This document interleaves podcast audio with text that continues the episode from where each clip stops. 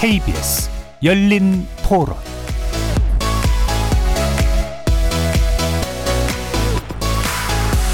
안녕하십니까. KBS 열린 토론 정준희입니다.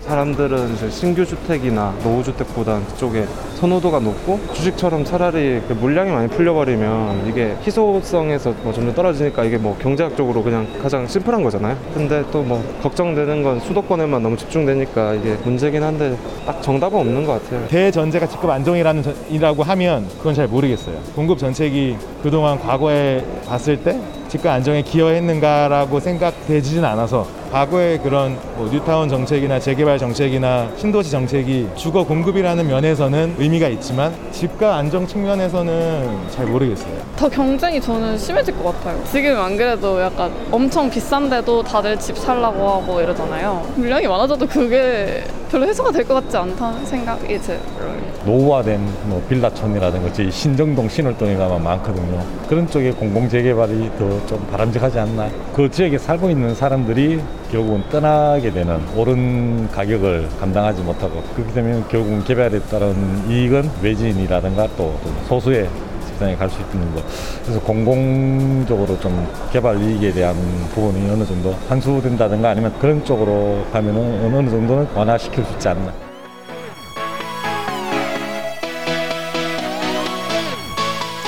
거리에서 만나본 시민들의 목소리 어떻게 들으셨습니까? 오늘 토론 주제는 재개발 통한 주택 공급 확대, 집값 안정에 도움될까입니다. 어제 서울시가 재개발 활성화를 위한 6대 규제 완화 방안을 발표했습니다. 이번 조치로 과거의 뉴타운으로 지정됐다가 해제된 강북 지역 등 노후 주거지 수십여 곳이 사업을 다시 진행할 수 있게 됐는데요. 서울에서 재개발 구역으로 신구 지정된 곳이 2015년 이후 한 건도 없었던 만큼 시장의 기대감은 커 보이지만 뉴타운 개발 당시 사회적 문제였던 전세난 등의 여러 가지 후유증을 우려하는 목소리도 있어서 관련 대책 마련이 필요해 보입니다. 다른 한편 어제 국토교통부도 서울 중랑구와 인천 미추홀구 등 노후 주거지 8곳에 대한 고밀 개발 방안을 발표했는데요. 서울시가 주도하는 민간 재개발 활성화 정책과 공, 정부가 주도하는 공공개발 추진 정책 사이의 협력이 가능할지 향후 정부와 서울시의 논의 과정이 주목되고 있습니다. 오늘 KBS 열린 토론에서는 두 분의 부동산 전문가와 함께 서울시와 국토부의 주택 공급 방안 자세히 살펴보면서 부동산 시장에 미칠 영향을 전망해보는 시간 갖도록 하겠습니다. KBS 열린 토론은 여러분이 주인공입니다. 문자로 참여하실 분은 9730으로 의견 남겨주십시오. 단문은 50원, 장문은 100원의 정보 용료가 붙습니다. KBS 모바일 콩, 트위터 계정 KBS 오픈, 그리고 유튜브를 통해서도 무료로 참여하실 수 있습니다. 시민 논객 여러분의 뜨거운 참여 기다리겠습니다. KBS 열린 토론 지금부터 출발합니다. 살아 있습니다. 토론이 살아 있습니다. 살아있는 토론, KBS 열린 토론. 토론은 라디오가 진짜입니다. 진짜 토론, KBS 열린 토론.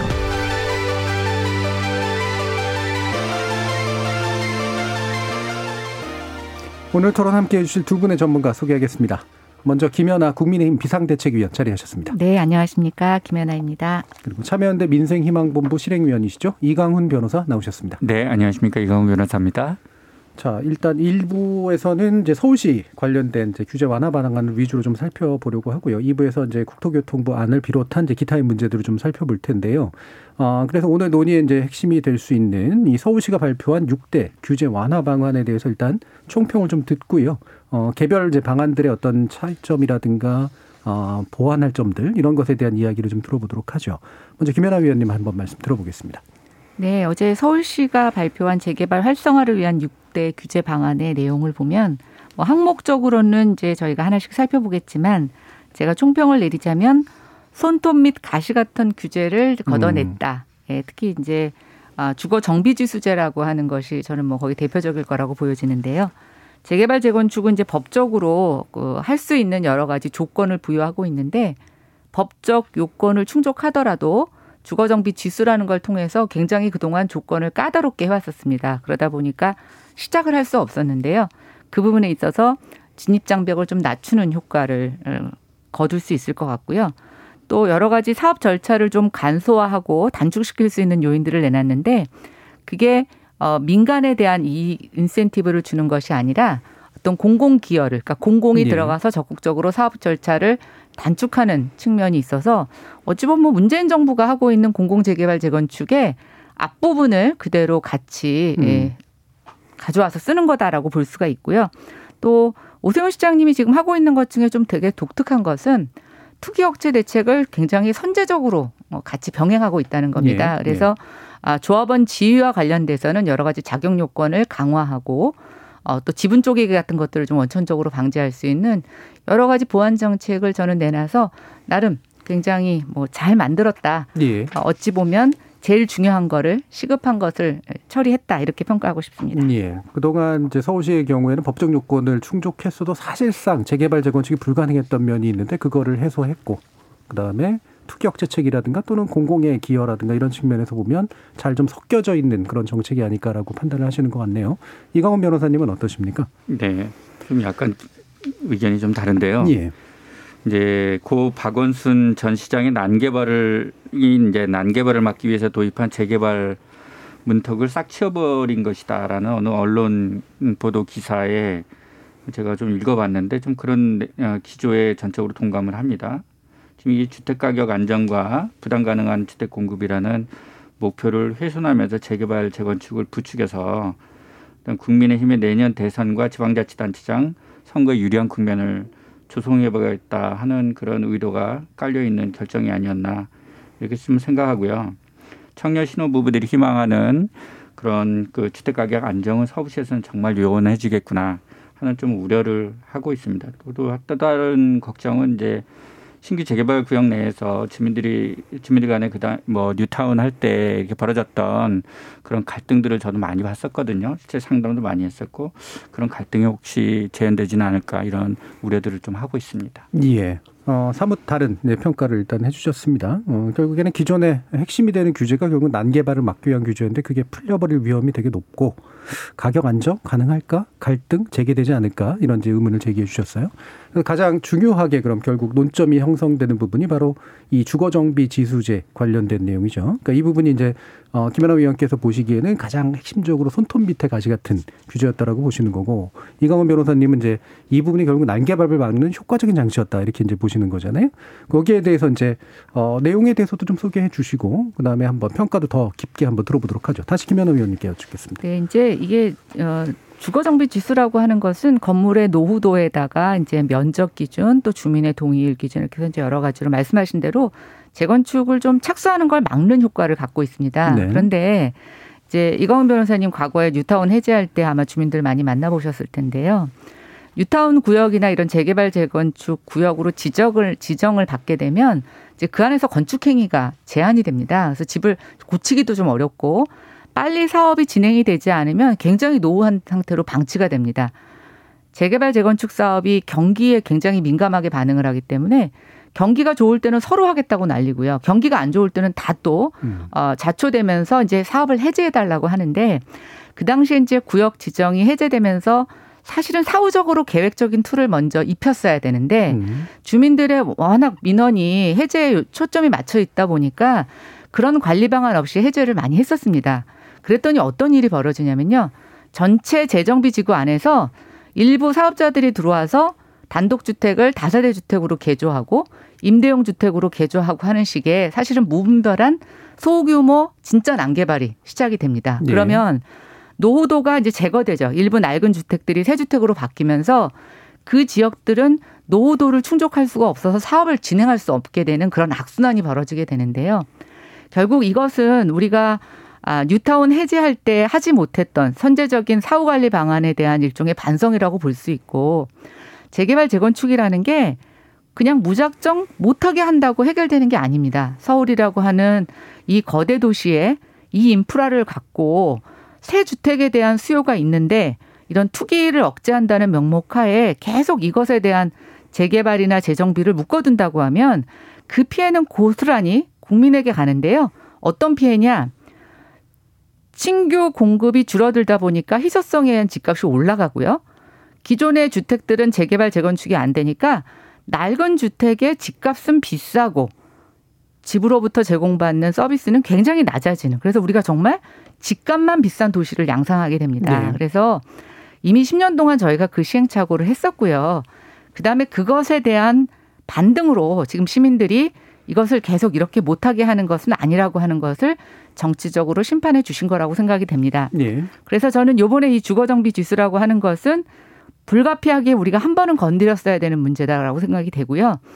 이것만 걷어냈다면 문제가 있지만 사실은 이거로 인해서 아, 발발할 수 있는 여러 가지 문제점들에 대해서 지금 사후 보완 장치를 했기 때문에 저는 뭐 염려하시는 그런 일들은 벌어지지 않을 거라고 생각이 음. 되고 오히려 우리가 효율적으로 개발과 관리를 해나갈 수 있을 것이다 이렇게 평가합니다. 예, 그럼 사후 대책 장치, 그러니까 선제적인 그런 측면이라는 건 뉴타운, 그러니까 경제 어떤 출렁임에 의해서 뉴타운으로 지정됐다가 못하겠다라고 포기한 적이 언제든 경제가 회복되고 이제 만약에 의도가 다시 생기면 다시 복귀할 수 있도록 만들어 주는 게 더 필요했다 이렇게 보시는 그렇죠. 거죠. 음. 개별적으로 이제 점적으로 개발을 하게 되면 그 예. 사업자들은 그 지역에서 공공기업은이 없이 최대한 자기가 이익을 극대화할 수 있는 방안으로 면적도 뽑고 층소도 올리고 그러거든요. 예. 그러면 뭐 도로 한 평도 확보할 수가 없고요.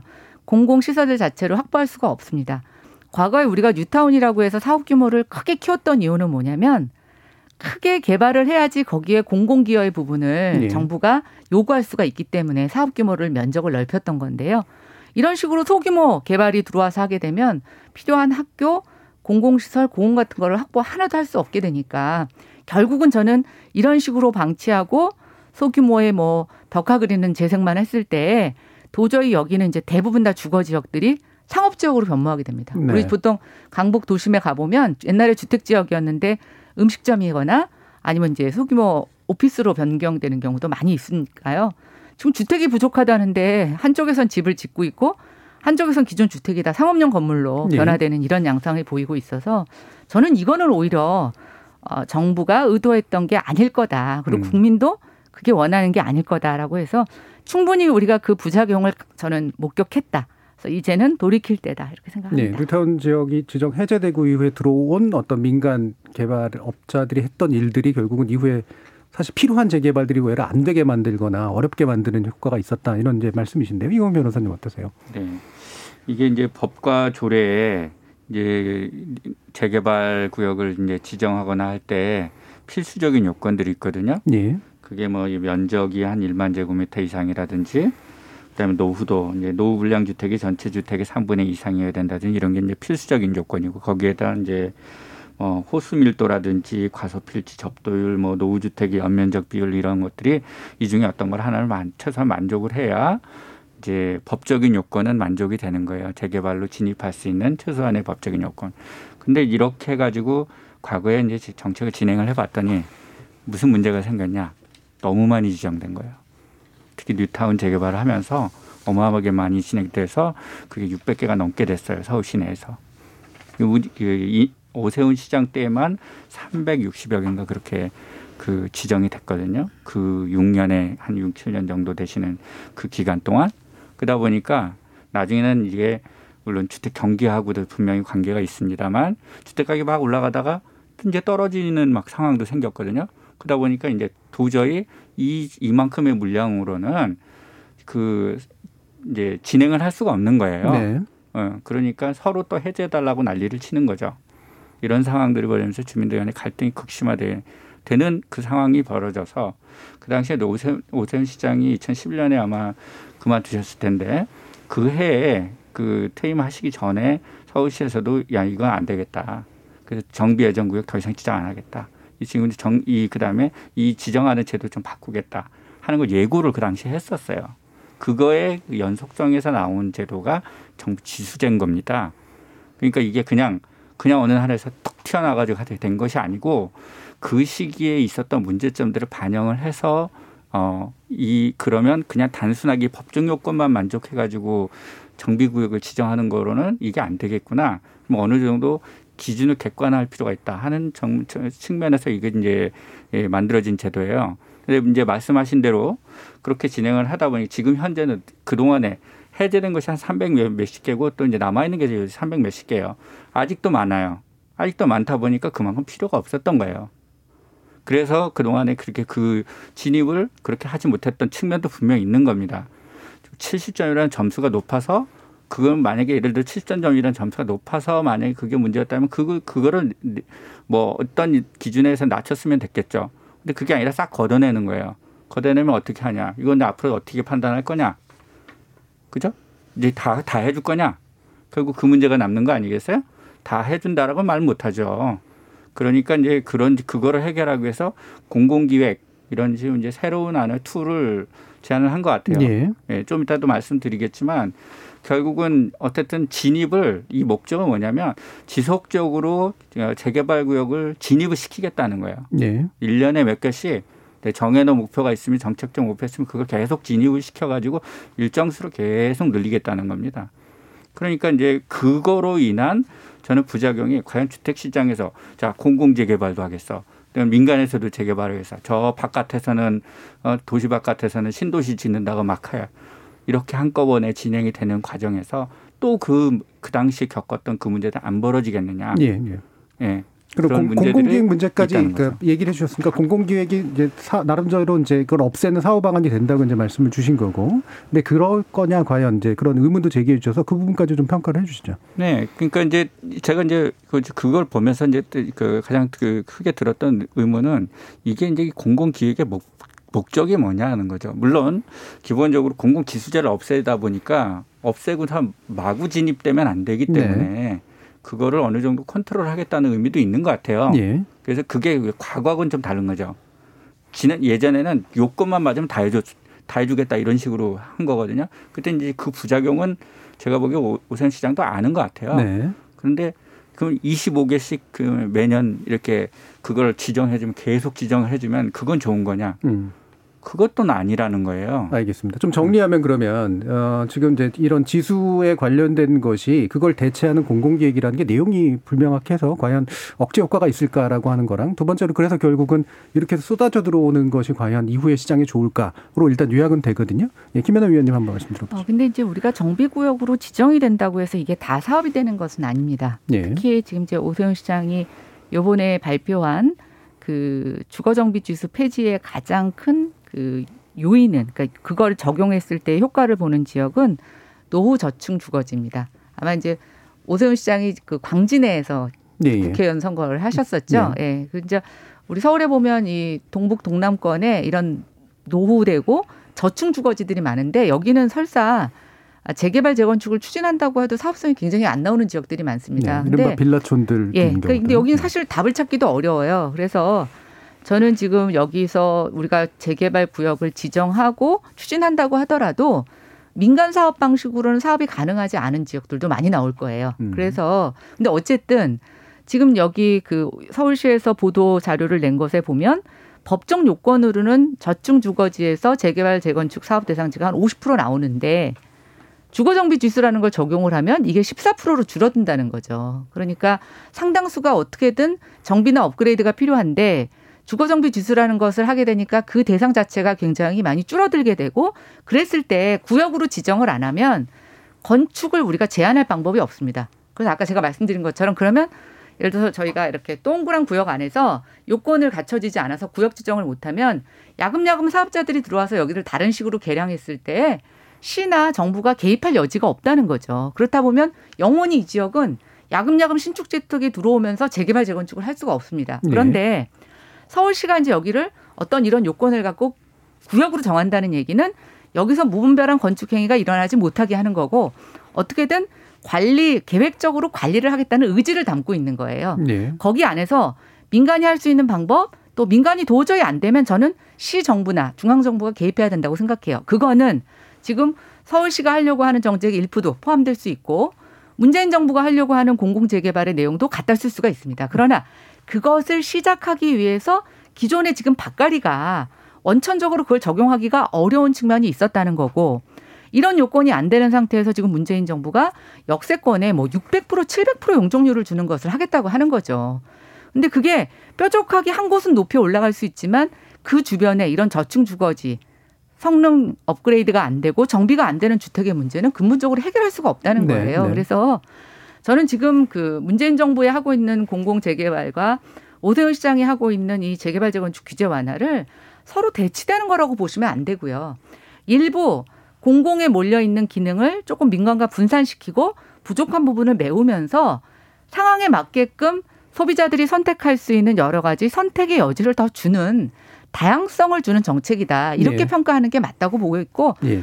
오세훈 시장 정책 중에 어떤 거는 박원순 시장보다 조합원들에 대한 자격 기준이라든가 어 뭐 불법 쪼개기 같은 거는 더 강화를 했습니다. 예. 그래서 지금 이강훈 변호사님이 우려하시는 그런 투기라든가 이런 문제에 있어서는 상당히 안전 장치를 만들었다. 그래서 과거와는 좀 달라졌다. 저는 음. 예. 그뭐 부분을 좀 강조하고 예, 싶습니다. 이후에 이제 투기업체 관련된 부분은 이제 또, 또 다른 어떤 논의를 한번 얘기를 해보고요. 다시 이제 이광 변호사님 돌아가서 지금 김현남 의원님 말씀하시는 걸 들어보면 아, 오히려 이렇게 기준을 높여놓음으로써 사실은 관리, 공적으로 관리할 수 있는 수단들이 사, 외려 사라지고 어, 민간 개발업체들이 들어와서 만들어낸 그런 것들이 결국에는 전체적으로 이렇게 나름대로 이렇게 자율적으로 개발이 되는 자율적으로 개선이 되는 방식보다는 오히려 방치되는 어떤 결과를 낳는다라는 그런 생각에 입각하고 계신 것 같아요. 어떻게 생각하시나요?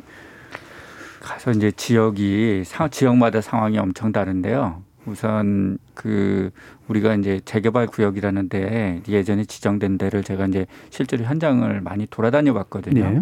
돌아다 보면 여기를 재개발을 왜 하지 이런 그 데들이 좀 있어요. 솔직히 음. 말하면 굳이 꽤 재개발을 안 해도 될 것 같아요. 네, 양호한 그 사이트인데 굳이 그냥 주택을 개량해도 되는 족할 그런 곳에다가 재개발을 하려고 하나 이런 생각들이 들고 야 저거 그 지은 거 진지 얼마도 안 됐는데 이런 지역들이 같이 섞여 있어요. 그런데 하고 아주 이제 낡고 이렇게 정말 문제가 있는 주택들이 모여 있는 데를 이제 같이 합쳐놓습니다. 네. 왜 합쳐놓냐? 사업성 때문에 그런 거예요. 사업성 때문에 일부러 그런 데를 합쳐놔야 그 사업성이 좋아지거든요. 그래서 그런 데들 합쳐놓은 데들이 부지하게 많았습니다. 그 과거에도. 음. 그래서 이건 지역마다 정말 그 지역을 어떻게 관리해야 되느냐 하는 부분에 대해서는 좀 달리 봐야 되는 부분들이 있어요. 정말 열악한 곳, 우리 안쪽에 들어가 있는 곳들 있죠. 이런 것들에 대해서는 적극적으로 개발을 해야 되는데 이런 데는 개발업자들이 안 와요. 그러니까 그냥 도로가만 개발이 되고 지금 말씀하신 부작용은 그런 거거든요. 도로가만 개발이 되고 속안에는 그냥 방치돼 있는 거죠. 이러니까 이런 문제들이 발생할 수 있는 부분에 대해서는 그 안에서 그런 것들을 개발할 수 있는 어떤 툴이 필요 한 거 맞아요. 예. 네, 그런 부분들이 어떤 방식이어야 되느냐. 여러 가지 이제 철학적이거나 어떤 정책적인 접근의 차이들이 있을 수 있는데 지금 정부가 내놓은 거는 그거 관련돼서 공공재개발을 그런 부분에서 사업성이 떨어지면서 사업의 필요성이 있는데 사업성 떨어지는 곳 이런 것들이 그냥 민간에다 맡기면 그냥 저절로 잘 될 거냐 결코 그렇지 않다는 거예요. 그건 아마 그 저 예전에 제가 이제 저 SH공사 사장으로 전창훈 사장 저 전장 저장 장관이 계실 때 그때 그 거기 공무원 저 저 직원들하고 그 사이트에 대해서 전체적으로 서울 지역 전체에 대해서 어떻게 평가하냐 이런 얘기도 좀 들어볼 기회들이 좀 있었거든요. 예. 근데 사업성이 아주 안 좋다는 거였어요 당시에. 그래서 실제로 진행될 수 있는 곳이 많지 않다. 민간에서 스스로 해가지고. 그러면 이제 그런 곳들은 스스로 할 수 있는 곳들은 그냥 스스로 해야죠. 예. 근데 그렇지 않은 곳들을 어떻게 할 거냐는 게 현실적으로 어려움의 근본적인 문제였고 예. 그런 곳에 대한 대안들은 오히려 공, 공공이 지원해 주는 것이 오히려 필요했던 것이에요. 근데 지금 이제 그 이제 그 어, 오세훈 시장의 접근법은 거기에다가 좀 더 수익성을 좀 더 더 부여해 가지고 민간이 스스로 더 밀고 나가게 하자라는 데 저는 포인트가 가 있다고 봐요. 예. 예. 그런 부분에 있어서 앞으로 뭐 공공 지원은 어떤 형태로든 공공 기획이라는 말들이 들어갔으니까 거기에다 이제 어떤 형태의 어떤 인센티브나 또는 현실적인 지원을 할 건지 이런 거는 이제 실제 나오는 정책을 봐야 되겠죠.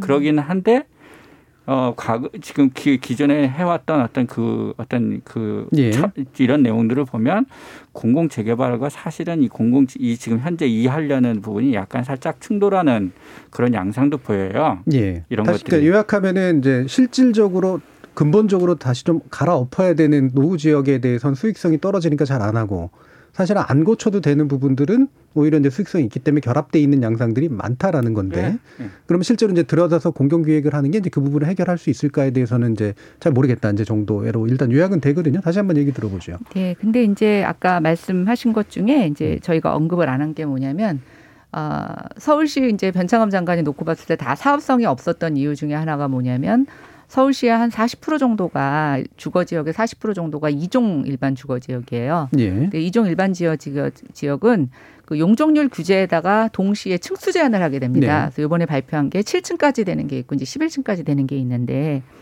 이게 용적률을 다 그러니까 이게 시장 말로 찾아 먹을 수가 없는 거예요. 층수 제한 때문에. 음. 그래서 요번에 그 7층 일반 주거 지역 층수 완화를 이제 요번에 층수 규제를 이것 역시 완화를 합니다. 예. 그렇게 7, 되면 7층으로 제한돼 있던 네, 걸. 7층. 그러니까 이게 굳이 7층을 할 필요가 없었어요. 그리고 지금 서울 35층 박원순 시장 때도 마찬가지인데 그게 어떤 명확하게 학술적이나 무슨 건강학적, 의학적 기준이 있는 건 아니에요.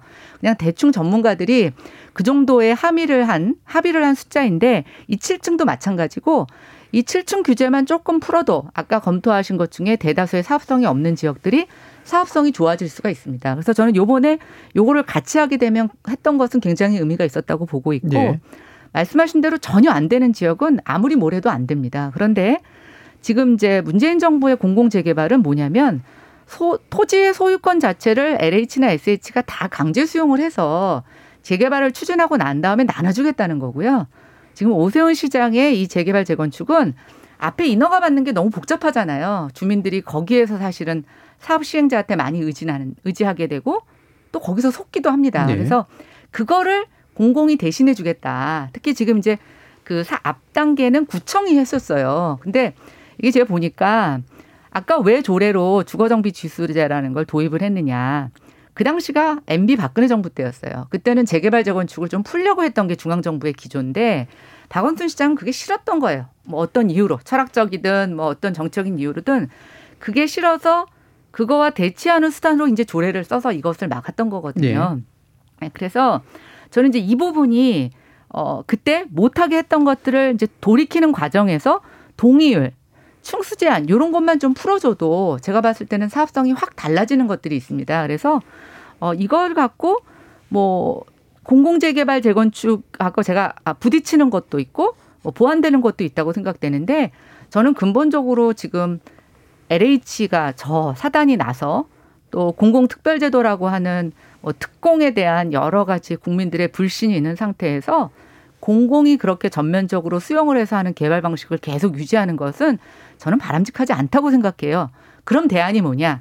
그래도 역시 공공의 영역은 필요하니까 이 앞부분에 대해서 개입을 해서 주민들의 민원을 풀어주는 거고요. 그 다음에 이제 말단에 있는 예. 뭐 재개발, 재건, 분양가 상한제라든가 개발리 환수제 같은 건 아직 시작도 안 했고 서울시가 당장 할 수 있는 것도 아닙니다. 그래서 이 요 앞부분의 문제 해결에 너무 과대한 해석이나 시장에 미치는 영향을 좀 과대평가할 필요는 없다. 저는 그런 생각이 들었습니다. 예. 그러면 이, 이 논의를 계속 또 가면 약간 시간이 좀 부족하니까 결합해서 그럼 지금 내놓은 어느 정도 그냥 그 아직은 시작은 안 했다라는 표현을 써주셨는데 현재 내놓은 6대 그 완화책 가운데 그 안에는 사실 이제 규제 억제책, 아, 투기 억제책이라든가 뭐 조합원 자격 강화라든가 이런 식으로 뭔가 나름대로 어, 공적으로 좀 이렇게 문제시될 만한 것들을 예방하려고 하는 그런 측면들이 들어가 있는데요. 이런 부분이 실제 효과가 있을지에 대한 어떤 판단 같은 걸 좀 더 해주시면서 말씀 주시죠. 이광우 변호사님. 예. 좀 전에 말씀하신 부분 잠깐 좀 제가 예. 어, 정정을 해드릴 부분이 좀 있어서 그거 잠깐 언급하고 그 말씀 예. 드릴게요.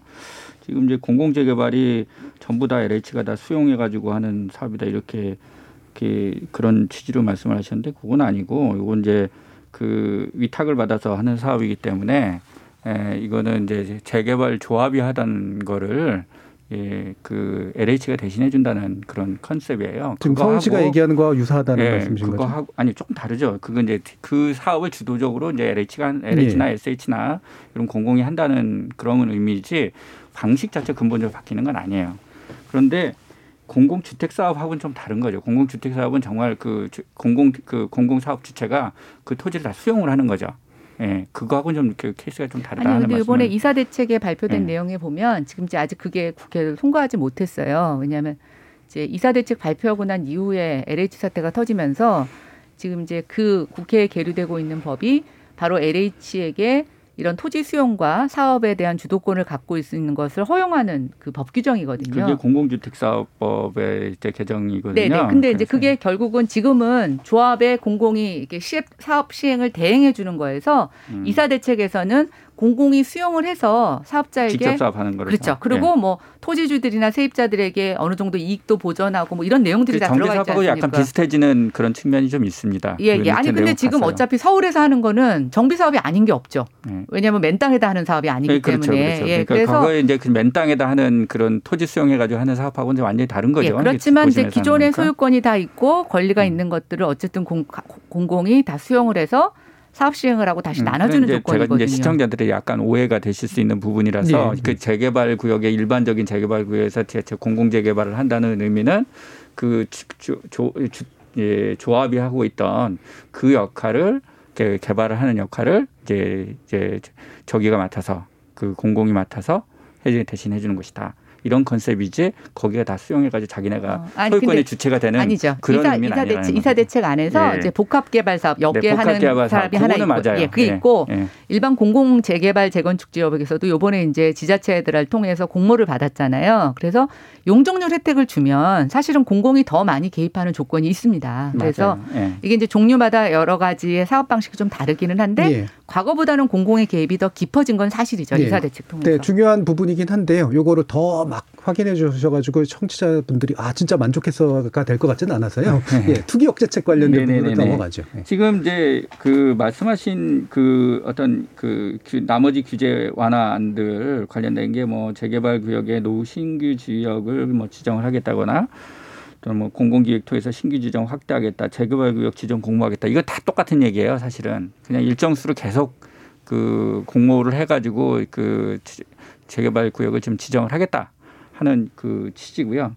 그다음에 뭐 주민 동의율 30% 저는 그 큰 의미 없다고 생각합니다. 왜냐하면 실제 사업하는 구역에 가면 가보면 다 삼- 나중에 3분의 2 이상 동의를 받아야 되기 때문에 예, 그, 그, 그 지역에 가서 그 재개발 사업을 하겠다고 하는 데서 30%도 안 되는 데는 찾아보기 어려워요. 그래서 이거는 허들이 될 수가 없어요. 음. 그 다음에 그뭐 이종직은 말씀하신 이종직 지역 뭐 7층으로 이거 하는 이런 부분들도 실제 이제 결국은 이제 이게 종상향을 해주는 데 따른 어떤 그런 공공기업 이런 부분들의 그 부담을 덜어주겠다. 이런 이런 의미가 다 그래서 이제 저기 개발과 관련된 거를 좀 더 완화해 주겠다는 의미로서 전반적으로는 그렇고. 전반적으로 그렇고 투기 관련된 부분에 대한 말씀을 하셨죠. 그 서울시에서도. 예. 근데 이제 그 부분 관련돼서 뭐 예를 들어 권리 산정 기준을 앞당기겠다라든지 네. 이런 부분들은 그러니까 이, 이것이 가지고 있는 부작용의 이제 우려를 아시는 거예요. 그러니까 이제 아무래도 구역 지정을 만약 공모를 하겠다고 그러니까 그뭐 사전에 막 가가지고 땅 투기를 거기에 가가지고 미리 이제 예. 사놓고 그다음에 뭐. 하고 그다음에 쪼, 지분 쪼개기라고 있어요. 그냥 예. 가면 지분을 여러 사람이 사가지고 막 하는 그 지분 쪼개기 한다든지 어 그다음에 건물 위층 아래층 저한 주택가 건물을 이 소유자를 이제 어 거- 건물 소유자 따로 택- 택지 소유자 따로 예. 이- 이런 알- 분리하는. 이런 것도 굉장히 많은데 이런 것들은 이제 금지하겠다. 이건 아주 당연한 거예요. 그 예. 이거 하는데 그렇게 난리를 치게 할- 사전에 난리를 치게 해주면 그 그, 그 이게 주택 공급에 대한 어떤 의미 이런 건 사라지고 오히려 거기서 부작용만 그 많이 부각이 될 거 아니에요. 예. 그러니까 그런 부분들은 이제도 그렇게 만드는 이상은 당연한 그런 조치들이라고 생각을 합니다. 예. 그럼 이런 이제 투기 억제책이라고 얘기한 건 뭐 당연히 해야 될 일이고 그럼 나머지에서 발생하는 건다 네. 완화책에 가깝고 저는 걱정이 된 게 이런 예. 거예요. 이런 이런 부분들은 그거에 당연히 뒤 수반돼서 되게 따라가야 되는 것들인데 음. 사실은 이- 이런 거 있잖아요. 그 이런 거 한다고 해서 주택 가격이 안 오르겠냐 하는 이걸 한번 좀 보셔야 되는 거예요. 이게 사람들이 기대감이라는 게 있는 거거든요. 그럼 지- 그 지역에서 들썩들썩거리는 거는 아주 자연스러운 건데 우리 오세훈 시장께서도 선거 때 이런 얘기를 하셨어요. 그래서 주- 그 재개발 기대감으로 주택 가격 오르는 건 자연스러운 거 아니냐 이렇게 말씀하셨어요. 그래서 솔직히 인정하신 거거든요. 그거는. 그래서 저는 이분은 기본적인 입장이 재개발 지역에서 주택 가격 오른다고 재개발 못 한다는 거는 구덕이 무서워서 장 못 담그는 일이다. 이렇게 여기시는 분이다. 예. 예, 음. 이렇게 좀. 새겨져요. 예. 사실 근데 그 결과로서 우리가 지금 선거에서 민주당이 어떤 심판을 받았다는 그 측면은 뭐냐면 주택 가격 계속 오르는 거 방치했다는 거거든요. 그래서 그렇게 하면 타격을 받았어요. 국민의힘은 안 그럴까요? 예. 자, 김혜남 의원님 말씀 듣죠. 네, 그거는 뭐 저희가 10년 정도 집권해 예. 보고 평가받을 일이라고 음. 생각하고요. 어, 말씀하신 대로 그럼 박원순 시장 내내 법에서 정한 것보다 더 억제하고 그렇게 규제를 많이 하고 했는데 왜 집값이 올랐나요? 서울 집값 최근 10년 동안 오른 걸 그러면 정부는 누구 때문이라고 얘기하겠어요. 여러 가지 투기꾼 규제 완화 전 정권 탓하셨지만 본인들이 집권하시고 4년 동안 다 하셨는데도 오히려 최근 4년이 더 많이 올랐잖아요. 그래서 저는 집값 안정에 대한 국민들의 심판은 여야가 따로 있을 수 없죠. 그리고 그러나 분명한 건 10년 동안 했더니 안 됐다는 겁니다. 그 방식으로. 그래서 이제 국민들은 방식을 바꾸라는 거고요. 아까 이제 그 동의율 얘기를 하셨는데 그거는 이제 조금 어 변호사님이 어 좀 잘못 설명하신 것 같아서 제가 좀 짚고 나가면 현재는 오히려 초기 주민 제한할 때는 동의율 10%만 있으면 주민 제한을 할 수가 있습니다. 사실은 굉장히 좀 무모한 거죠. 90%는 알지도 못하는데 10%만 예. 동의를 하면 제한을 할 수 있게 하고 사전 타당성 조사를 할 때 동의로 50%를 받게 됩니다. 근데 오세훈 시장 서울시 이번 발표는 뭐냐면 이 중간에 사전 타당성 조사를 생략하겠다는 거예요. 공공 부분이 들어가서 공공 기획을 하면서 대신에 초기에 주민 제한할 때 기존의 10% 동의해서 30% 동의를 받게 하겠다는 거죠. 그러니까 이거는 오히려 주민들의 권리를 훨씬 더 신장시켜 주신 거라고 보면 돼요. 예, 지금 네. 이강훈 변호사님은 그게 10%든 30%큰 차이 없다 이렇게 생각하시는 아니죠. 거고요. 음. 이것도 맨 마지막에 어, 계획을 수립할 때는 동의 3분의 1을 요건을 맞춥니다. 그런데 과거에는 10%, 50%, 3분의 2로 가는 이 50%의 쓸데없는 절차를 만들어서 굉장히 복잡하게 한 거죠. 그러니까 박원순 시장의 재개발 정책, 정, 재, 재건축 정책의 핵심은 뭐냐면 일단 못하게 하는 거예요. 그리고 느리게 하는 거예요. 그렇게 쓸데없는 절차와 단계를 만들고 조건을 달아서 정말 인내심 없이는 그걸 따라갈 수 없게끔 만든 거죠. 그런데 예. 요번에 그걸 좀 걷어내겠다는 거예요. 알겠습니다. 거기에 대해서 일단 끊고 짧게만 제 여기 평가 듣고요. 네, 예, 청취자 그러니까 견 들어야 되니까요. 현실적으로 지- 그 어, 어느 구역에나 가면 30% 찬성자, 30% 반대자는 늘 있어요. 그리고 거기서 왔다 갔다 하시는 분들이 이제 그때 갔다 그때 그때 사정에 따라서 왔다 갔다 이쪽에 붙었다 저쪽에 있다 이렇게 하시는 거거든요. 근데 이제 점점 점점 그게 나중에 가면 어 그러니까 이제 손바뀜이 이- 일어나면서 그 높아져요. 그 동의율이? 찬성자도 동의 예. 동의율이 높아지는 거예요. 그 찬성자 동의율이 높아지는 건 손바뀜이 일어나면 거기도 이미 투자를 했기 때문에 찬성 안 할 수가 없는 거죠.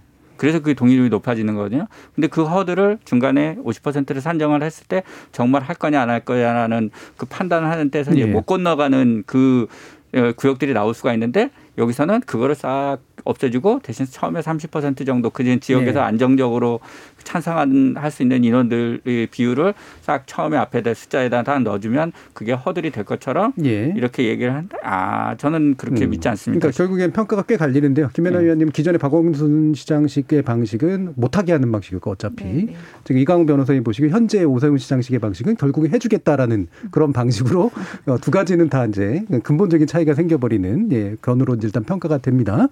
자 여기에 대해서 더 말씀을 나누기 전에 청취자 의견을 들어보고 가겠습니다. 정의지 문자 캐스터. 네, 지금까지 청취 여러분이 보내주신 문자들 소개합니다. 세상 만지고님, 재개발을 공공으로 하느냐 민간으로 하느냐가 관건인데 공공 재개발 시 좀 세련되고 내실 있게 아파트를 지어주었으면 합니다. 민간 브랜드 아파트와 차이가 커 공공 개발의 장점들이 가려집니다. 춘희님, 재개발 아파트 가격이 엄청 오를 것 같아 걱정입니다. 8346님, 망우본동 단독주택이 몰려있는 구도심은 뉴타운 지정이 해제된 이후 주차 문제도 심하고 10년 넘게 난개발만 빈번합니다. 대책 없이 묶어놓고만 있어요. 9803님, 예전 오세훈 시장 시절 서울시의 뉴타운 개발 당시 부작용들이 생각나네요. 대규모 뉴타운 개발이 동시에 진행되면서 전세난이 엄청 심해졌고요. 은평구에 살던 저도 살던 빌라 전세값이 갑자기 올라 겨- 결국 경기도로 이사를 했었네요. 개발도 좋고 주택 공급도 좋지만 서민들이 피해를 입는 방향으로 진행돼선 안 된다고 봅니다. 수원 0691님. 재개발에 찬성하지만 우려도 큽니다. 재개발이 필요한 지역들이 많은데 투기 세력이 이득을 얻지 않고 원주민들이 혜택을 볼 수 있도록 세심한 정책을 마련해 주십시오. 스마일 1368님. 재개발 규제 완화한다 해도 임기 1년의 시장이 성과를 낼 수 있을까요? 대선이 얼마 남지 않은 상황에서 오락가락 정책으로 집값만 크게 올려놓지 않을까 걱정입니다. 라고 보내주셨네요. 네, KBS 열린 토론. 이 시간은 영상으로도 생중계하고 있습니다. 유튜브에 들어가셔서 KBS 일라디오 또는 KBS 열린 토론을 검색하시면 지금 바로 토론하는 모습 보실 수 있습니다. 방송을 듣고 계신 여러분이 시민 농객입니다. 계속해서 청취자 여러분들의 날카로운 시선과 의견 보내주세요. 지금까지 문자캐스터 정의진이었습니다. 토론이 세상을 바꿀 수는 없습니다. 하지만 토론 없이 바꿀 수 있는 세상은 어디에도 없습니다.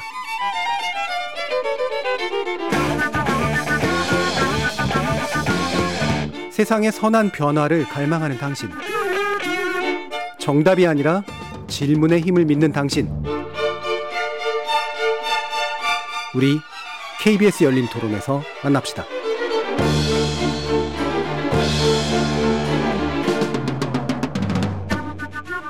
KBS 열린 토론 재개발 통한 주택 공급 확대, 집값 안정에 도움될까라는 주제로 참여연대 민생희망본부 실행위원이신 이광훈 변호사 그리고 김연아 국민의힘 비상대책위원 이렇게 두 분의 전문가와 함께하고 있습니다.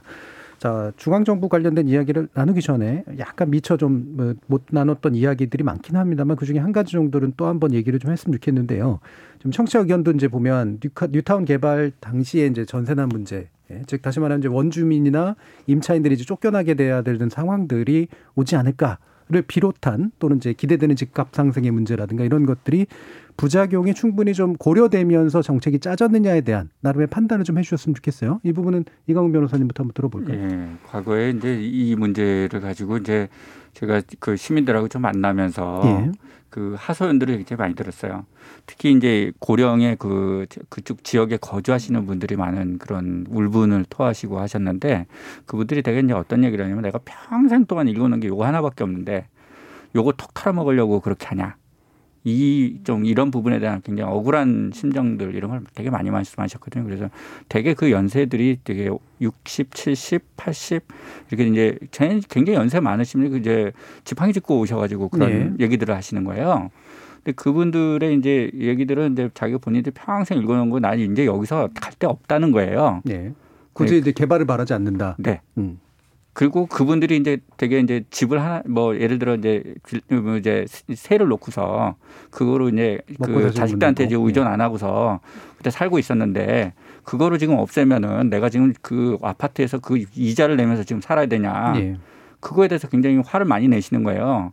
근데 그분들이 그 주택 가격들이나 제가 이렇게 평균적으로 한 지역도 한 분석해서 이렇게 봤는데 막 1억 5천, 2억 이것밖에 안 돼요. 음. 근데 지금 주택 그 당시에도 그 가격을 감당하기 위해서 그 뭐라 해야 되나 한 3, 4억 이상씩 막 대출을 받아야지 그게 가능한 시기였었거든요. 근데 지금 와서 이제 주택 가격이 서울에서 이제 분양 신규 분양이 돼요. 이게 아무리 싸진다고 해도 지금 8, 80, 넘- 그 넘을 것 같거든요. 이게 뭐 85제곱미터나 이런 걸 기준으로 따져놓고 보면 예. 그저 더 비싸게 하고 싶은 생각일 거 아니에요. 그 재개발 구역에서 조합은 조합 입장에서는 그래야 사업성 좋아지고 어 그다음에 그 주민들한테 반발 덜 받고 이렇게 생각을 하시는데 돈 내시려고 생각하시는 분들을 생각하면 그게 그렇게 높아지면 못 들어가는 거예요. 그림의 떡이 되는 거고. 예. 그래서 정말 지금 이 또 이제 다른 지역에서 이주하시려는 분의 입장에서도 생각해 보시면 그런 그 문제가 지금 심각한 거죠. 투기 문제가 심각한 겁니다. 이게 과연 내가 사, 내가 진짜 분양받으려고 할 때 과연 살 수 있을까? 예. 저기 좀 뭐 저, 저 주택 공급한다는데 이건 떡 아니야? 이렇게 될 가능성이 매우 높은 거예요. 예. 그래서 이, 이 재개발 재건축 정책을 하면서 주택 가격 안정시키면서 이걸 하- 한다는 게 굉장히 어려운 그 저기죠. 집은 공급해야 되는데 집이 비싸. 그럼 내 거 아니죠. 예. 그래서 나는 들어갈 수 없어. 그, 그래서 그분들이 밀려나면 다 이- 인근으로 가시게 되거든요. 인근 지역에 보통 사시게 되는데 네. 그러면 또 거기서 이제 또 이제 월세, 이제 월세 주택, 전세 주택이 또 그 앙등하는 현상도 네. 생겨요. 왜냐하면 그 현장 현 대개 보면 그 지역에 정착하시는 분들이 30% 40%밖에 안 되거든요. 그리고 다 이웃 그 같은 구에 이 부군에 다른 또는 타구 옆 인근 구에 로 이주를 하세요. 대부분이 많은 분들이. 예. 예. 그러다 보니까 거기에 들썩들썩 또 할 수밖에 없는 거죠. 그렇게 예. 한꺼번에 하면. 그래서 이번에도 하실 때 어쨌든 이 정책을 하시겠다 하면 순환 개발 하셔야 돼요. 예. 한꺼번에 하시면 다 그 부작용들을 감당하기 어렵게 된다는 거예요. 서민들은. 예. 그래서 그 점을 꼭 유념을 하셔서 재개발 정책, 재건, 예, 재건축 정책을 좀 추진하셨으면 좋겠다. 그러니까 이른바 원주민 예. 밀려나는 문제 또는 추가 분담금 같은 건 감당하기 어려운 문제 또는 차라리 나는 그냥 여기서 살면서 세나 받아먹고 살고 싶다라든가 이런 식의 문제 임차인들이 가지고 있는 고통 이런 게 이제 다 결합돼서 나타날 수밖에 없어서 하더라도 순환 개발해야 된다. 예, 김연아 의원님. 아, 당연하죠. 그거를 그렇게 밀어붙일 정치권이 어디 있겠습니까? 지금 한 대략 20년 동안 뉴타운 때문에 한쪽에서 정치적 수혜를 받다가 또 그것으로 인해서 사실은 정권을 빼앗기고 저는 이 역사를 반복해 왔다고 생각을 해요. 네. 그래서 이게 정말 쉬운 일이 아닙니다. 그리고 음. 아까 이제 이강훈 변호사님 말씀하셨는데 어, 외국 우리보다 먼저 고령화를 고령화 사회를 갖고 있는 국가에서는 재개발 재건축이 안 돼요. 왜냐하면 아무리 인센티브를 줘도 아 나 이 집에서 네. 죽기 전까지 나가기 싫다. 그래서 뭐 또 여기서 세를 받아야 되겠다. 뭐 이런 여러 가지 요인들 때문에 이 동의율 3분의 2라는 것 자체가 굉장히 어려운 숫자입니다. 그래서 지금 서울시에서 발표한 거는 구역 지정까지지 이거를 가- 정부가 강제로 끝까지 가게 할 수가 없어요. 네. 그래서 일단 그 3분의 2까지는 여러 가지 난관이 있다라는 거고 아까 이제 조합원들이 이거 처분해서 어디 갈 데가 없다. 10년 뭐 최근 4년 동안 집값이 너무 올라서 아마 누구도 지금 집 팔아서 어디 좀 더 좋은 주택, 더 새 주택이나 좀 넓은 주택으로 가려면 누구나 다 지금 어려운 상황이 벌어졌습니다. 그리고 이제 그거는 약간 지금 문재인 정부가 하고 있는 제도의 또 상충 문제하고 관련이 있는데 조합원들에게 이익을 극대화하려면 분양가 상한제를 풀어야 돼요. 음. 근데 분양가 상한제를 적용을 하게 되면 조합원들이 상대적으로 부담이 늘어나게 됩니다. 그러니까 이것에 대한 균형을 우리가 이제 한 번 정도 단순히 분양가 상한제의 폐지냐 아니냐가 아니라 정말 조합원들에 대한 이익을 극대화하면서 또 아니, 그러니까 이익을 극대화하기보다는 감당 선의의 피해. 선의의 예. 피해가 없게 하면서도 어, 신규 공급 가격을 안정시킬 수 있는 방법을 찾아야 되죠. 정말 거의 예술 수준의 방법이 될지도 모르겠지만 저는 그렇다고 해서 정말 계속 녹물 나오고 안전상의 문제가 생기는 주택을 계속 방치할 수는 없다고 생각이 됩니다. 그래서 예. 그 부분은 조금 우리가 후단에 더 아직도 숙제로 남아 있다라고 생각을 합니다. 예, 알겠습니다. 자, 그럼 바로 네, 그 중앙 정부 관련된 문제로 넘어가면서 그 얘기를 연장할 수 할 수 있을 것 같은데요. 그러면 이제 정부가 지금 추진하고 있는 방식은 이제 충분히 또 괜찮냐라고 이제 얘기할 수 있겠죠. 교통부가 지금 어 4차 선도 사업 후보지 8곳 선정해서 발표를 했잖아요. 결국에는 어 지금 이사 대책 이후로 얘기했던 이제 어 정부가 주도하면서도 결국은 민간에게도 혜택이 돌아가는 그런 어떤 개발이 가능한가에 대한 어떤 일종의 리트머스지라고 볼 수가 있을 텐데 요 결과에 대해서 일단 김현아 위원님 한번 말씀 주시죠. 이제 2.4 대책 이후에 정부가 뭐 이 스케줄을 계속 연일 늦추지 않고 해오고 있습니다. 네. 오히려 지금 이제 LH 사태 때문에 3기 신도시는 토지 보상이라든가 이런 시기가 계속 미뤄지는 것 같아요. 근데 이제 이런 것들 다 이렇게 발표를 하고 있는데 저는 이게 이제 집값을 올리는 부작용을 나타내고 있습니다. 여태까지 안 되던데 네. 정부가 들어와서 그 이사 대책에 보시면요. 그 복합 용도 뭐 개발 이런 명칭으로 하는데 보면은 아까 이제 이강원 변호사님 말씀하신 그 문제점들을 다 해결해 주겠다고 하고 있어요. 토지주들에게는 적정한 수익을, 임대 수익을 원하는 사람에게는 임대 수익으로 대체해 주고 세입자들도 쫓겨나지 않게 해 주고 생각해 보세요. 그러면 거기 공모일 지정 전에 어떻게든 들어가서 그 권리를 받으려고 얼마나 거기에 전세난이라든가 이런 게 발생이 되겠어요. 그래서 결국은 문재인 정부가 하는 것도 똑같은 이면의 부작용이 나타나고 있다는 거예요. 네. 그런데 제일 중요한 거 아까도 말씀하셨죠? 이걸 한꺼번에 했을 때 일어나는 여러 가지 부작용들이 있습니다. 근데 지금 오세훈 시장 하는 거 보고는 부작용이 있다고 계속 과거의 사례를 갖고 일종의 경고를 하고 제안을 하면서 왜 문재인 정부는 이사 대책에 대한 이 후속 조치를 이렇게 빠른 속도로 밀어붙이는지 혹시나 정권 1년을 남겨놓고 임기 1년을 남겨놓고 무슨 대목 받듯이 이걸 다 그냥 앞서서 하려고 하는 것이 아닌가라는 생각이 들 만큼 이게 오해였으면 좋겠는데 저는 오히려 그런 의구심이 들고 재개발 재건축의 가장 핵심 포인트는 점진적으로 꾸준하게 해야지 부작용이 줄어듭니다. 네. 그럼 서울시는 점진적으로 꾸준하게 할 계획이 그러니까 이제서부터? 그렇게 하겠다고 사실은 예. 구역 지정을 하는 것은 지금 제일 말단에 있는 거예요. 네. 이제 지정을 해, 시작을 해도 제가 봤을 때는 앞으로 한 3, 4년은 걸립니다. 음. 예. 그러니까 저는 뭐 지금 당장 하는 게 이주 수요를 촉발한다 이런 것은 굉장히 잘못된 해석이라고 생각을 해요. 예. 자, 이광우 변호사님. 예, 그 저하고 많이 일치하는 부분이 있어서 아주 다행으로 생각하는데 예. 어떤 측면이냐면 정부 대책 정부 발표한 그 이사 대책에 대해서 저희 참여연대 상당히 비판적이었습니다. 예. 예. 그 왜 그랬냐면 지금 김연아 의원께서 예, 전 의원께서 말씀하신 딱 그 내용인데 이게 한꺼번에 이렇게 막 5년 내에 막 이렇게 쏟아낼 수 있는 것도 아니더니와 여기 주민들이 있어요. 실제 주민들하고 협의하는데 그거 하- 굉장히 하세월 걸립니다. 그래서 이게 한꺼번에 할 수도 없을 뿐더러 그렇게 기대감을 불러일으키면 자기 직감만 뛴다. 이게 저희들의 비판의 요지였습니다. 예. 또 개발 방식과 관련된 부분도 마찬가지예요. 지금 말씀하신 부분이 아주 다 맞는데요. 어 여기 예를 들어 어 이 건 제, 이제 토지주들에 대한 어떤 그런 그 개발 이익의 향유에 대한 어떤 욕구도 만족시켜주고 그다음에 또 어, 임대수의 세입자의 또 욕구도 만족시켜주고 또 이제 거기서 나가야 되는 특히 상가, 상가 세입자들 같은 음. 경우에 그런 권리금 문제나 이런 부분들에 대한 그 갈등도 해소해주고 이렇게 하려면 돈 많이 들 거 아니에요. 그러니까 뭔가 여기서 수익이 엄청나야 되는 거거든요. 수익을 엄청나게 하려면 용적률 많이 높여야 되고 또 이런 여러 가지 그 규제 완화해야 되거든요. 좀 그렇게 하는 방식이 그러면 자들 전체적으로 다 흔들어 놓고 봤을 때 정말 공공성이 있긴 있는 거야. 예. 그런 부분들에 대한 문제들을 우리가 얘기를 안 할 수가 없는 거예요. 그래서 네. 공공 재개발 혹은 또는 뭐 공- 공 공 공공이 아니라 복합 저뭐 복합 뭐 예, 개발이라고 하는 것 그런 이름을 붙이면 다 공공이 공공성이 높은 것이 절대 아니다. 나오는 결과물을 봐야 된다는 거예요.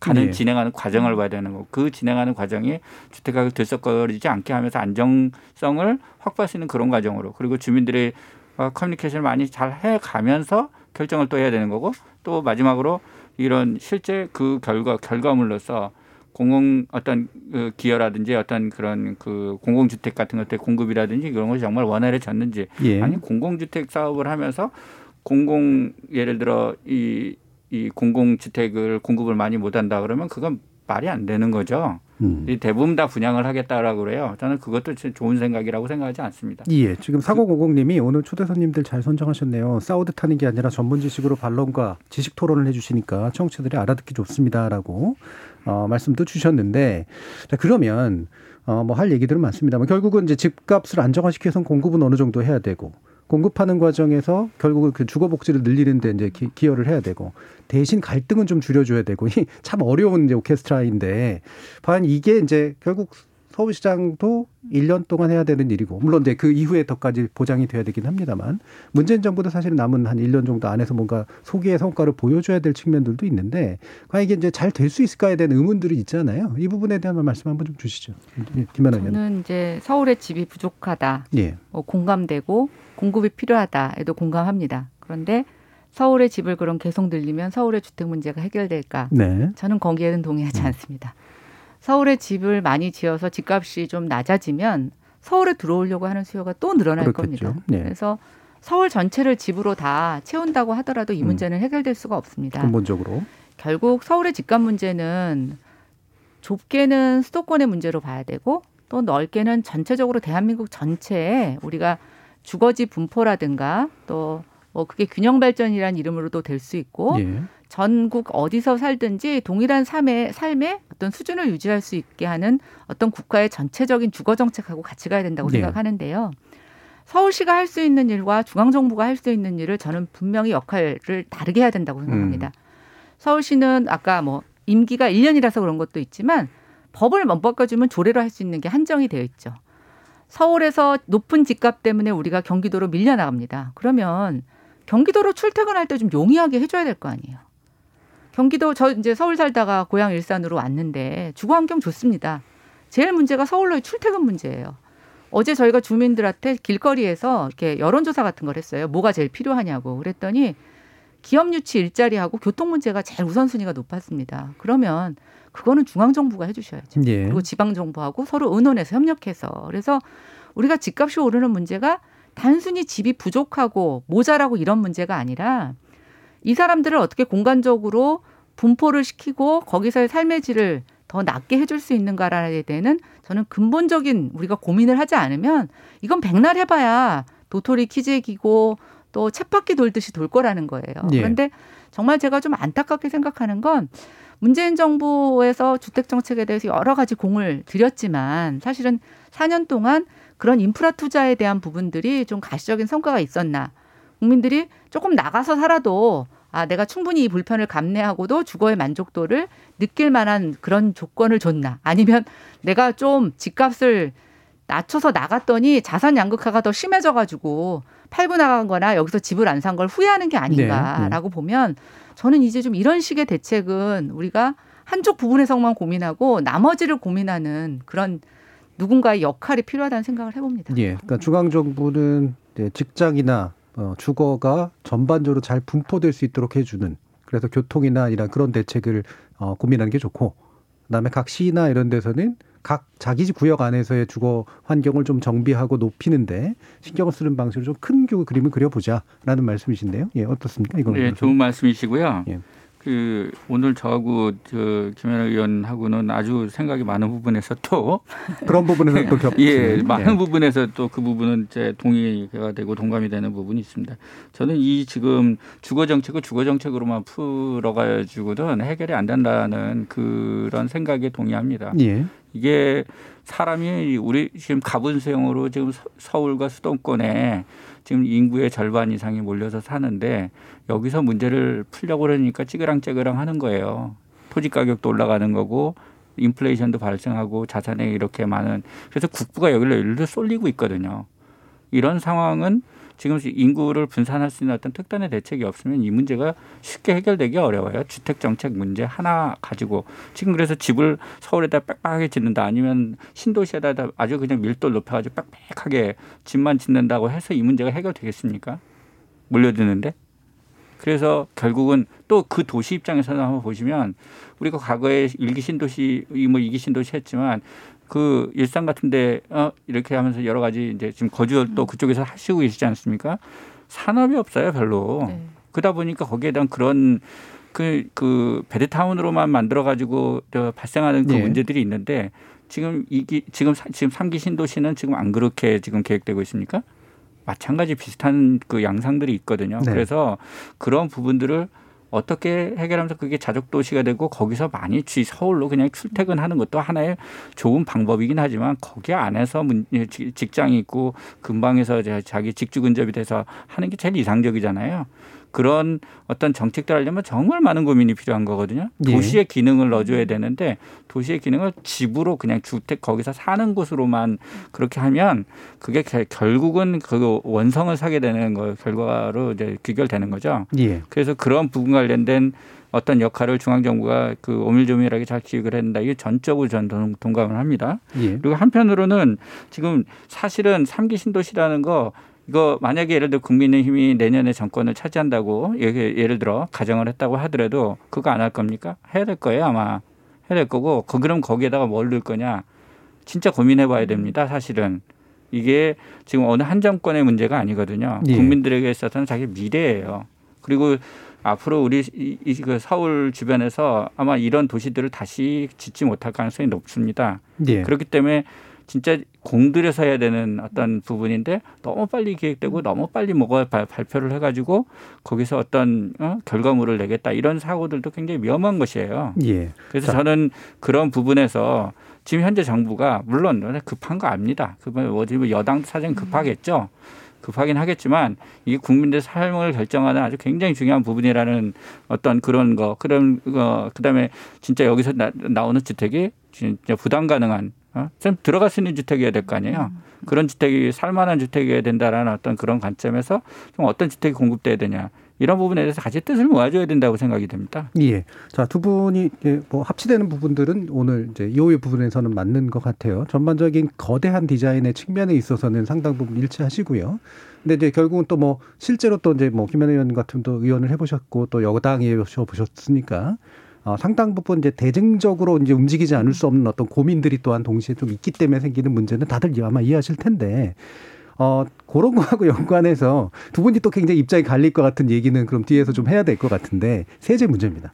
아, 결국 부동산 관련 세제가 지금 현재 일단은 다주택자 양도세 중과로 어, 가게 됐죠. 그러니까 6월 1일부터는 실제로 시행이 되고요. 대신 여당 내부에서는 이제 부동산 특위에서 종소세나 재산세 같은 것들을 좀 완화해야 되는 거 아니냐라고 하는 입장에서 확정은 안 된 채 재산세 구간의 일부, 어, 일부에서 좀 완화 정도를 지금 일단은 채택한 상태인데 이와 같은 이제 부동산 세제에 관련된 문제에 대해서 어떤 생각을 가지고 계시는지 이건 이강훈 변호사님 말씀 부터 한번 예, 들어보죠. 뭐 참여연대에서는 지금 다주택자 양도세 중과 뭐 야- 완화라든지 뭐 이런 부분들에 대해서 굉장히 좀그 우려스럽다 예. 이런 입장들을 좀 발표를 계속하고 있습니다. 연속해서 그 이야기를 하고 있고 뭐 또 오늘도 뭐 그 기자회견도 하고 계속 그렇게 했는데 이건 이제 결국은 이게 어떤 집값 상승과 관련된 어떤 시그널 이런 것들을 줄 가능성에 대한 우려 때문인 거예요. 예. 현실적으로 그게 지금 양도소득세를 일부 높이고 일부 낮추고 한다고 해서 당장 그 어, 주택이 엄청나게 팔리고 안 팔리고 거의 그렇게 될 것 같지는 않습니다. 제가 보기엔 좀 더 기다릴 거예요. 실제 그 주택 시장에 참여하는 분들은 그 양도세 지금 살짝 올려주고 다 낮춰준다고 해서 그게 팔리고 안 팔리고 막 이렇게 움직이지는 않거든요. 네. 그냥 어뭐저 국민의힘 어, 지지하시는 분들은 아유 국민의힘이 집권하면 더 풀어줄 텐데 어 이렇게 기대하시고 또좀더 유리한 조건을 기다리실 수도 있는 거죠. 이게 왜냐하면 돈을 갖고 계신 분들이거든요. 근데 뭐 아주 급해가지고 막그 파셔야 되는 분들은 그 전에 파셨겠죠. 그런 게 아니고 지금 지금까지 기다리신 분들은 여유 있는 분들이거든요. 예. 그래서 저는 양도세도 양, 도소득세 조금 낮춰준다 해서 이마 주택을 지금 뭐 그분들이 우르르 팔 거다. 뭐 또 그다음에 막 거기다 세금을 중과하면 그분들이 팔 거다. 또 저는 꼭 그렇게 생각하지는 않습니다. 그래서 이게 세제 정책 좀 안정적으로 좀 끌고 갔으면 좋겠다 하는 부분이고 오히려 그 결과로서 어떤 그 시그널 시장의 시그널이 야 이 규제 완화하겠구나. 하는 시그널 이런 식으로 그에 비춰지는 어떤 그런 그 요소들 이런 것들은 좀 금물이다 이렇게 좀 말씀을 음. 드리고 싶고요. 그다음에 이제 실제 이제 그 여당에서 하는 부분에 대해서 좀 비판을 좀 드리면 여당이 지금 좀 마음이 급해져 가지고 좀 표 계산을 하고 계신 것 같아요. 저는 그게 눈에 보입니다. 그래서 그런 부분에 대해서도 저희 시민단체 입장에서 그게 그렇게 그 마음 급해가지고 지금 뭘 이렇게 이렇게 막 뛰고 저렇게 뛰고 지금 하고 계신데 실제 어, 그 실수요자라고 하는 그 타겟으로 생각하시는 실수요자들이 되게 고소득층이에요. 잘, 잘 놓고 보면 그 혜택을 누가 받을 거냐라고 생각을 해보면 꽤 고소득층 고자산 가지고 계신 거나 부모들한테 어느 정도 좀 도움을 받아서 쉽게 집을 취득하실 수 있는 분들 그런 분을 타겟으로 하는 정책이거든요. 그래서 일반적으로 서민들이 그 혜택을 볼 것 같진 않다. 예. 예. 그렇다면 그것이 가져오는 사인은 오히려 이제 더 대출해주고 이분들 그잖아요. 대출 더 해주겠다는 거 아니에요? LTV 낮춰줘가지고. 네. 근데 거꾸로 또, 또 이상한 게 하나 있어요. 그 DSR이라고 그 이제 대출 규제가 또 다른 종류의 대출 규제가 또 작동을 하잖아요. 그 부분에 대해서는 정확하게 명쾌하게 얘기를 안 하세요. 근데 사실은 저희들이 계속 요구하는 게 뭐냐면 본인들이 갚을 수 없는 빚을 그 금융기관에 대출해 주는 거는 말이 안 된다. 네네. 그래서 그거로 인해서 지금 사실 우리가 정말 아픈 건데 문재인 정부에서 전세 대출도 엄청나게 많이 강화했거든요. 그게 다 집값 뛰는데 저 사실은 기여를 하고 있습니다. 아픈 거지만 그 어느 정권이라고 해서 전세 대출 안 해줄 수 있겠어요? 근데 그렇게 많이 늘려놨더니 그 결과는 집값 상승으로 이어진다는 거죠. 그럼 그런 부분들이 있는 있다는 걸 이미 알고 있는 상태에서 계속 펌프질을 한다는 거는 좀 약간 살짝 무책임하지 않나? 알겠습니다. 김연아 위원님 네. 말씀 들어보죠. 저는 이제 확실히 이번 4.7 재보궐 선거가 여당에게 아픈 선거였다라는 건 인지합니다. 왜냐하면 네. 지금 이제 내놓고 있는 여러 가지 부동산 규제 완화, 뭐 세제 정책을 보면 뭐 과거보다는 굉장히 완화의 제스처를 취하고 있고 저도 역시 이 변호사님처럼 표 계산을 하고 있다고 생각을 해요. 네. 그래서 어, 소수보다는 저는 굉장히 광범위하게 세제 혜택을 주려고 하는데 그것도 저는 눈 가리고 아웅이라고 합니다. 생각합니다. 왜냐하면 요번에 이제 재산세 감면 비율을 그 감면해 주는 그 구간을 6억에서 9억 원으로 네. 늘려요. 어, 종부세 세율은 고치지 않지만 뭐 공정가액이라고 해서 비율 적용해 가지고 이제 그 현실화를 높이는 거에 대해서도 어느 정도 일적 동결하겠다고 합니다. 그런데 이게 이제 약간 저는 정치적이라고 보는 이유가 뭐냐면 올해 법 통과돼서 내년 한 해는 적용이 될 거예요. 내년에 공시가격 현실화를 또 높이잖아요. 그러면 세율은 깎아줬는데 주민들이 느끼는 세부담은 늘어납니다. 그럼 내년은 어떻게 할 거예요? 근데 결국 제가 봤을 때는 내년 대선 지선만 지나고 나서 보자. 굉장히 단편적으로 하는 것 같다는 언발의 오줌 누기다. 네. 네. 그리고 지금 보면은 매번 부동산 TF에서 나오는 거 보면 처음에는 이만큼 10개 해줄 것 같이 얘기를 해요. 그랬다가 한두 의원들이 막 반대하고 그러면 또 그건 아니다. 오늘도 내놓은 것 중에서 뭐 몇 개는 또 조금 더 검토해 봐야 된다. 이건 TF 아니다라고 얘기를 하고 있어요. 그랬을 때 시장에서 얼마나 혼란이 오겠어요. 아, 이거 뭐 바꿔준다는 거야? 안 바꿔준다는 거야? 이건 낮아지는 거야? 뭐 올라가는 거야? 그러다 보니까 양도세 감면 혜택을 받으려면 올 5월까지 집을 팔아야 되는데 사람들이 안 팔죠. 이전 권화에서도 오락가락 하는데 내년에 대선이 있는데 그럼 훨씬 더 바뀔 수 있을 거라고 생각하지 않겠습니까? 특히 이번 재보궐선거에서 국민들은 심판의 결과가 어떻게 나타나는지 한번 경험했어요. 저는 절대로 이제 시장에서 1년 동안 정부의 어떤 정책도 먹히지 않을 거라고 보고 있어요. 그럼 그 누가 네. 자초했느냐? 저는 정부가 자초했다고 봅니다. 그래서 세제 혜택은 원칙이 있어야 돼요. 그리고 점진적으로 이 세제 전문가들이 제가 처음에 세제 공부할 때 이런 얘기 하셨어요. 세금은 갑자기 올리면 조세 저항이 일어난다는 거예요. 그러면 아무리 좋은 것도 그 저항 때문에 정치인들의 표 계산 때문에 자처되고 만다. 네. 그럼 어떻게 해야 되느냐? 가랑비에 옷 젖듯이 해야 된다는 거예요. 예. 야금야금 느끼지 못하게. 그러나 점진적으로 그렇게 세부담을 가야 되는데 정치권들이 너무 조급해요. 네. 그래서 항상 들썩 날썩하는데 이것에 대한 혜택은 누가 보느냐? 굉장히 재빠른 투기꾼들. 상대적으로 돈에 여유가 있는 사람들, 정보를 많이 아는 사람들만 혜택을 보고 요즘 주변에 보세요. 제 주변에서 예. 보면 서울 아니고 그냥 경기도나 지방에서 집 한 채 두 채 갖고 있는 사람이 있을 수 있습니다. 서울에 한 채 값도 안 되는 것들 갖고 있는데 그 두 채 팔면서 팔았더니 뭐 양도세를 오른 거에 뭐 반을 내라고 하니까. 근데 그걸 팔 때는 다 이유가 있거든요. 어디 쓸 데가 네, 있어서 네. 파는데 그렇지 못하는 거에서 오는 정부에 대한 원망. 그러니까 단순히 얼마짜리 주택을 팔아서 세율이 얼마냐의 문제가 아니라 한번 정말 시장에 가보시면 이 세금 때문에 급하게 돈 마련하기 위해서 재산을 처분하는 사람들의 가슴을 찢어지게 하는 일들이 너무 곳곳에 많이 있다는 겁니다. 알겠습니다. 자, 이 그 세금에 대해서는 되게 조심스럽게 접근해야 되고 지금 그러나 정치적으로 계산하고 있다라는 부분에 대해서는 동의하시는데 그 세금 세제 방향에 대해서는 약간 불명확하지만 방향은 좀 다르신 것 같은 그런 짐작이 좀 들긴 합니다. 자, 이제 마무리 발언할 시간인데요. 1분 이내로 좀 해주셔야 될 것 같네요. 자, 두 분 뭐 말씀 들으면서 이렇게 좀 복잡한 정책이 어 정치 너무 정치적으로 흐르지 않고 어떻게 좀 됐으면 좋겠는지 한 3, 40초 정도로 들어봐야 될 것 같습니다. 자, 네, 저는 문- 문재인 정부의 남은 기간 동안 이제 그 총력을 다해야 되는 것들이 지금까지 그 정부가 그 이렇게 공언을 했던 그런 내용들을 지금 실행하는데도 시간이 좀 부족한 시- 예, 시기거든요. 그러니까 지금 어떤 시장을 자극하는 그런 정책들은 가급적 안 내놓는 것이 네. 저는 바람직하다고 생각합니다. 네. 지금 마무리해야 될 때가 맞아요. 그리고 그다음에 이미 지금 해야 되고 계속 이어져야 될 사업들을 이렇게 안정적으로 관리하는 것이 제일 중요하다고 생각이 되고요. 근데 그 기조가 흐트러지면 안 된다. 지금 정부가 주택 가격 안정은 어쨌든 공언을 해왔고 목표로 해왔지 않습니까? 그걸 일관되게 하고 그러고서 정 그 국민들한테 표- 어, 표를 달라고 하셔야 됩니다. 예, 알겠습니다. 이랬다 저랬다 자쳤다 하면은 그 사이 국민들 되게 혼란스럽고 오히려 그 그거로 인해서 예. 피해를 보는 사람들도 많이 늘어날 수 있어요. 예. 자, 김연아 의원님 30초 분이 안 되네요. 네, 시장에서는 모든 사람들이 집값이 오르는 거에 대한 전망, 그거에 대한 걱정만 합니다. 근데 얼마 전에 비트코인 아마 하락하는 거 보셨겠지만 이게 지금 자산시장, 금융시장 또 비트코인까지 가세하면서 경제가 어느 정 어느 한 군데서 충격이 일어났을 때 다른데 어떤 영향을 미치는지 우리 한 번도 경험하지 못한 상황을 겪게 될 수도 있습니다. 그래서 저는 주택 가격 이젠 정말 위험에 대해 대비할 수 있는 정책을 갖고 있어야 된다고 생각을 하고 있고요. 자꾸만 저도 이 변호사님하고 똑같은데 추가적으로 뭐 내놓을 게 아니라 좀 있는 거 수습하고 무리한 건 이제라도 좀 스톱시켜서 음, 다음 정권에게 좀 넘겨서 미래 세대가 해결할 수 있도록 여지를 주는 거 필요하다고 생각합니다. 알겠습니다.